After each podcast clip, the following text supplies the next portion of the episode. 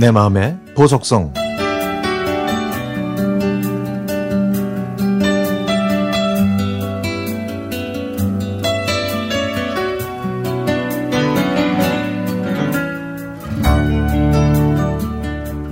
제가 28살이었을 때 아는 분을 통해서 가구를 배달하는 아르바이트를 했는데요.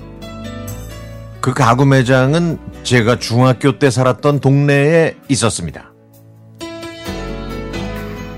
가구들은 대부분 무거워서 손에 힘이 풀리면 곧바로 사고가 나곤 했죠.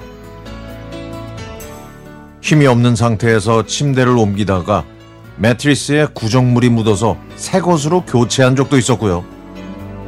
새 가구가 자전거에 긁힌 적도 있었습니다.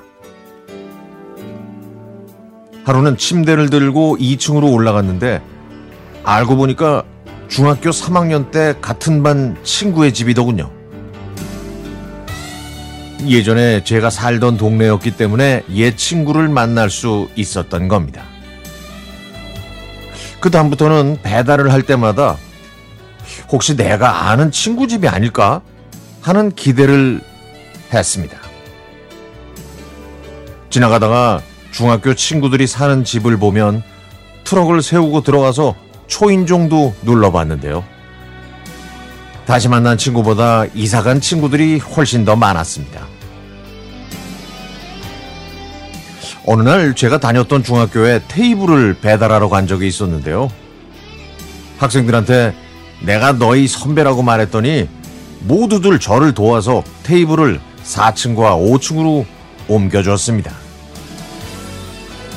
그때 담임 선생님을 뵙진 못했지만 학교와 교실을 보니까 그 시절이 떠올라서 가슴이 뭉클해지더군요. 하지만 학교 선생님 말고 다른 선생님도 생각나는데요. 중2와 중3 때 저를 가르쳐 주셨던 과외 선생님입니다.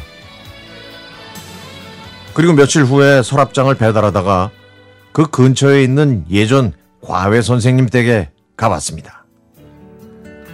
그때 그 과외 선생님의 어머님이 계셨는데 아직도 저를 기억하시더군요.